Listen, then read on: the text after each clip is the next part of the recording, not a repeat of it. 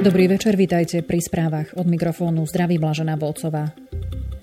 Koaličný návrh novely trestného poriadku, ktorý na septembrovú schôdzu Národnej rady predložila šestica vládnych poslancov zo Smeru SD, SNS a Mosta Hit, nie je užitočný ani zmysluplný.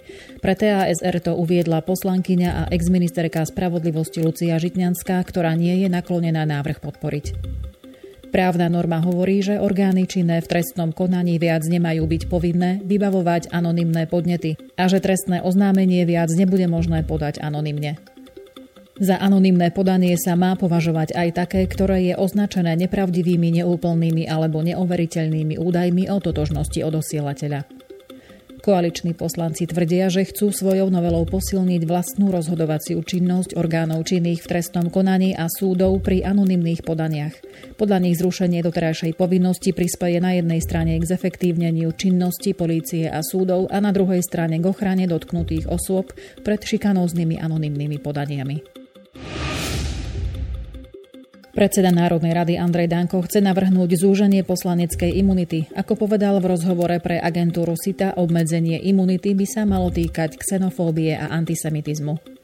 Nestačí len pokuta v pléne. Na toto sa nemôže vzťahovať výroková imunita.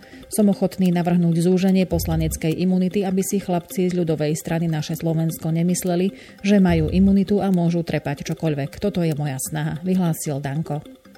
Danko avizuje aj ďalšie návrhy. Budeme hovoriť o opodstatnenosti zaoberania sa anonymami. Ľudia zneužívajú anonymy slobodu prejavu. Opoziční politici sa naučili robiť tlačové besedy, obviňovať na nich trestných činov a myslia si, že za to nemusia niesť zodpovednosť. To sú vážne spoločenské veci. Niektoré médiá tieto senzačné správy prečítanosť radi preberajú. Z toho vzniká dezilúzia, víťazia šialenci, dodal šéf parlamentu. Rekreačné poukazy budú povinné v prvej etape pre firmy s 50 a viac zamestnancami. Informoval o tom na briefingu po rokovaní s klubom 500 a ďalšími zamestnávateľmi Andrej Danko, predseda Národnej rady a SNS, ktorá príslušnú legislatívu ohľadom poukazov predkladá na rokovanie parlamentu.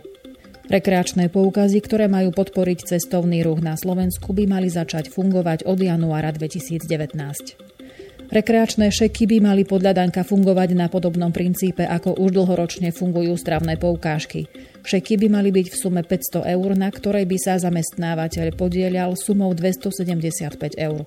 Na strane zamestnávateľa a aj zamestnanca by boli tieto peniaze oslobodené od dane z príjmu a odvodového zaťaženia. Poslanci strany Sloboda a Solidarita navrhujú, aby sa pacienti vyhli čakaniu u lekára za poplatok v sume najviac 10 eur. Vyplýva to z návrhu novely zákona o zdravotnej starostlivosti, ktorý predložili poslanci Janka Cigániková, Jozef Rajtár, Eugen Jurzica, Jana Kišová a Renáta Kaščáková.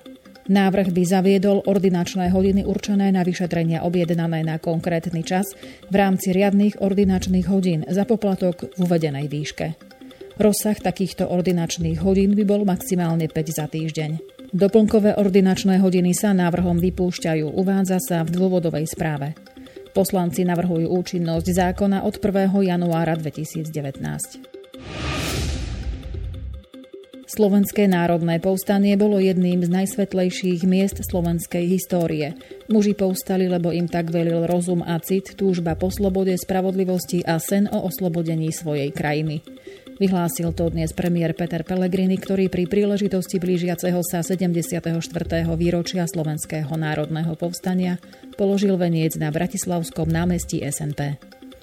Aj keď sa pomyselným hlavným mestom povstania stala Banská Bystrica, podľa Pelegriniho 60 tisíc vojakov povstaleckej armády, takmer 20 tisíc partizánov a desiatky tisíc civilistov neriešili, ktoré mesto sa stane symbolom povstaleckej slávy a neriešili ani politické dôsledky, ktoré história ocenila najviac, že Slovensko sa svojim masovým ozbrojeným vystúpením proti fašizmu zaradilo na stranu výťazov, dodal Pelegrini. Banskobystrický župan Jan Lunter čelí kritike, dôvodom sú noviny Náš kraj. Zákazku na ich výrobu dostala bez súťaže agentúra, ktorá mala pod palcom Lunterovú predvolebnú kampaň. Novinami sa minulý štvrtok zaoberali poslanci krajského zastupiteľstva. Nakoniec na dotáciu pre periodikum nesiahli. Ako ďalej uvádza portál Pravda.sk, pochybnosti okolo krajských novín sa vyrojili hneď v dvoch oblastiach. Otázna je ich kvalita. V prvom čísle sa totiž až príliš často objavovala fotografia župana Luntera a noviny tak pripomínali propagačný leták. Druhým problémom je agentúra, ktorej kraj zveril prípravu periodika. Ide o agentúru Komplot, ktorá robila Lunterovi predvolebnú kampaň. Zákazku dostala bez výberového konania. Lunter reagoval ešte v polovici augusta na svojom oficiálnom Facebooku. Podľa jeho slov využil úrad možnosť priameho zadania, keďže išlo o služby kreatívneho charakteru. Nekontrolovaná migrácia je hrozbou rovnako pre Česko, ako aj pre zvyšok Európy. Český minister zahraničných vecí Jan Hamáček to vyhlásil dnes na rokovaní českých diplomatov v Černínskom paláci v Prahe. Za najzásadnejšie považuje obmedziť príčiny migrácie, vojnové konflikty i klimatické zmeny. Informoval o tom spravodajský server novinky CZ. Hamáček, podobne ako český premiér Andrej Babiš povedal, že na zahranično-politickom smerovaní Česka sa nič nemení.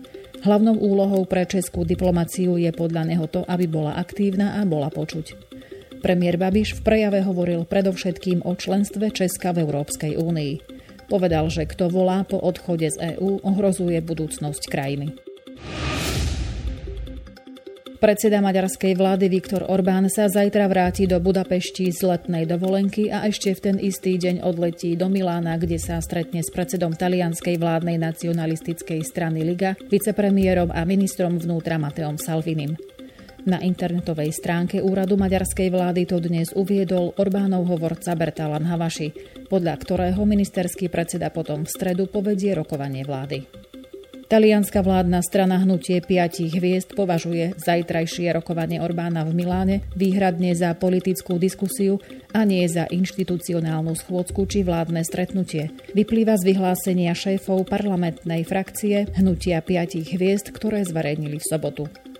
Predsedovia frakcie Senátu a poslaneckej snemovne talianského parlamentu vyjadrili názor, že Maďarsko patrí medzi krajiny, ktoré by nemali dostať viac európskych finančných zdrojov, pretože sa nepripojili k prerozdeľovaniu utečencov a ani len nereagovali na výzvu Talianska o pomoc.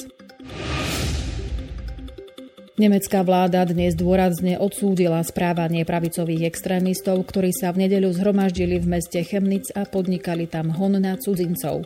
Ako poznamenala agentúra DPA, spontánne protesty boli reakciou na zabitie 35-ročného Nemca po potýčke s niekoľkými ľuďmi rôznych národností v noci na nedeľu. Dvaja ďalší Nemci utrpeli zranenia.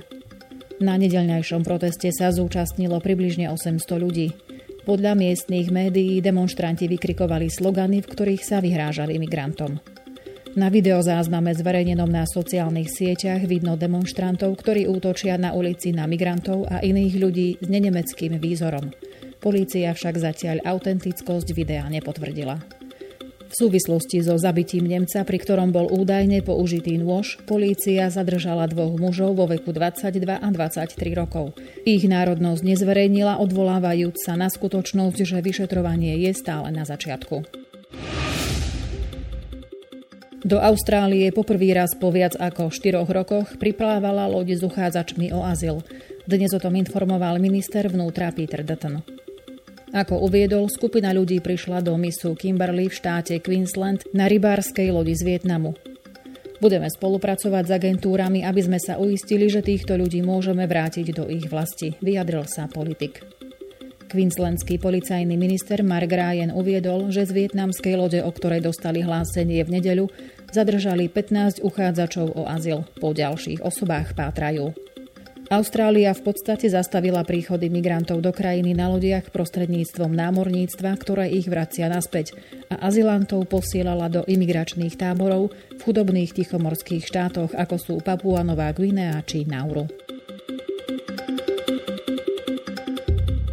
Predstavitelia krajín regiónu Západného Balkánu sa dnes na neformálnom stretnutí v albánskom prístavnom meste Drač zaviazali zvýšiť úsilie smerujúce k vytvoreniu spoločnej hospodárskej zóny ešte pred ich integráciou do Európskej únie, píše agentúra AP. Na schôdzke sa zúčastnil aj eurokomisár pre európsku susedskú politiku a rokovania o rozšírení Johannes Hahn. Za dôležité považuje podporovať región ako značku pre cestovný ruch, poľnohospodárstvo a ďalšie zlepšovanie v energetickom sektore, v ktorom je nevyužitý potenciál. Zasadnutia sa nezúčastnili premiéry Srbska, Bosny a Hercegoviny a Macedónska, ktoré vyslali len iných vysoko postavených predstaviteľov. Zvyšnej krajiny regiónu zastupovali predsedovia vlád. Ako vo svojej správe doplnila agentúra AP, Albánsko, Macedónsko, Čierna hora, Srbsko, Kosovo a Bosna a Hercegovina sa nachádzajú na rozdielných stupňoch procesu začlenenia do EÚ. Francúzsky prezident Emmanuel Macron sa dnes opäť zasadil za projekt európskej obrany. Bezpečnosť kontinentu by podľa neho nemala závisieť od Spojených štátov. Jeho prejav bol zameraný na stanovenie plánu francúzskej diplomacie pre budúci rok, informovala agentúra AP. Macron poznamenal, že diskusie o spolupráci v oblasti obrany by mali zahrňať všetky európske krajiny a Rusko, a to za predpokladu, že sa dosiahne pokrok s Moskvou v otázke Ukrajiny. Generálny tajomník NATO Jens Stoltenberg vo februári na Mníchovskej bezpečnostnej konferencii varoval pred možným oslabením transatlantickej spolupráce a pred rizikami súvisiacimi s projektom spoločnej európskej obrany. Stoltenberg zdôraznil, že podporuje snahy smerujúce k posilneniu obranných kapacít Európskej únie. Podľa neho ide o príležitosť na ďalšie posilnenie európskeho piliera NATO a lepšie rozdelenie bremena spoločnej transatlantickej obrany. Európska únia by sa však mala v tomto smere vyvarovať rizika zdvojovania aktivít, ktoré už v súčasnosti vykonáva Severoatlantická aliancia. Varoval Stoltenberg. Pripomenul tiež, že po odchode Británie z EÚ budú až 80% rozpočtu NATO zabezpečovať mimo európsky členovia aliancie. Do platnosti vstúpili sankcie, ktoré vláda USA zaviedla voči Rusku za to, že malo použiť nervovo-paralytickú látku pri pokuse o usmrtenie bývalého ruského špiona Sergeja Skripaľa a jeho dcery v Británii. Moskva akúkoľvek účasť na otrávení popiera. Nové obmedzenia sa týkajú amerického exportu do Ruska, ktorý by mohol mať vojenské využitie, uviedla agentúra DPA. USA dospeli k názoru, že vláda Ruskej federácie použila chemické zbrane, čím porušila medzinárodné právo alebo smrtiace chemické zbrane proti vlastným občanom. Uvádza sa vo vyhlásení zverejnenom v oficiálnom vestníku federálnej vlády vo Washingtone. Kremľ uviedol podľa dnešnej správy agentúry Reuters, že potrebuje čas na posúdenie vplyvu nových amerických sankcií pred tým, ako zváži možnú odpoveď. Prezident Vladimír Putin však bude podľa Kremľa konať v súlade s ruskými národnými záujmami. Západné krajiny vrátane USA a Európskej únie už uvalili sériu sankcií na Rusko, odkedy pred 4 rokmi anektovalo ukrajinský polostrov Krym. Rusko reagovalo proti sankciami. Ruské ministerstvo obrany odmietlo dnes tvrdenia, že Rusko podniklo nálety na severe Afganistanu. Informovala o tom agentúra TAS. Správy agentúry Reuters, že ruské lietadla údajne napadli militantov islamského hnutia Taliban v severovýchodnej hraničnej oblasti Afganistanu, nemajú nič spoločné s realitou. Ruské vojenské lietadla nepodnikli žiadne bojové misie v oblasti štátnej hranice medzi Tadžickou republikou a Afganistanom citoval TAS z vyhlásenia ruského ministerstva obrany. Reuters citoval dnes dvoch afgánskych predstaviteľov, podľa ktorých tadžické alebo ruské bojové lietadla podnikli bombardovacie nálety na severovýchode Afganistanu na hranici s Tadžikistanom po konflikte medzi tadžickými pohraničníkmi a militantmi. Pri náletoch údajne zahynulo viacero bojovníkov Talibanu. Tadžikistan poprel účasť svojej armády na tomto incidente. Hovorca afgánskej polície povedal, že útočiace lietadlá sa nepodarilo identifikovať. Britská premiérka Teresa Mayová navštívi tento týždeň subsaharskú Afriku. Pôjde o prvú návštevu britského lídra v tomto regióne za uplynulých 5 rokov.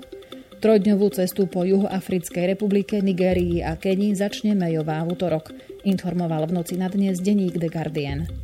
Mayovu bude sprevádzať obchodná delegácia so zámerom posilniť pobrexitové vyhliadky na export Británie, hoci premiérka prichádza na africký kontinent v čase, keď je jej vláda obviňovaná z toho, že tomuto regiónu nevenuje patričnú pozornosť. Mayová sa stretne s prezidentmi všetkých troch zmienených krajín. Mayovej jedinou africkou cestou doteraz bola návšteva Tuniska v roku 2015 po teroristickom útoku na hotel v letovisku Susa, kde zahynulo takmer 40 ľudí. Toľko z dnešných pondelkových správ. Na záver ešte informačné zdroje. Čerpali sme z portálov HN Online, parlamentné listy, Pravda, Teatrikom, teraz a web noviny. Želám pekný večer a do počutia.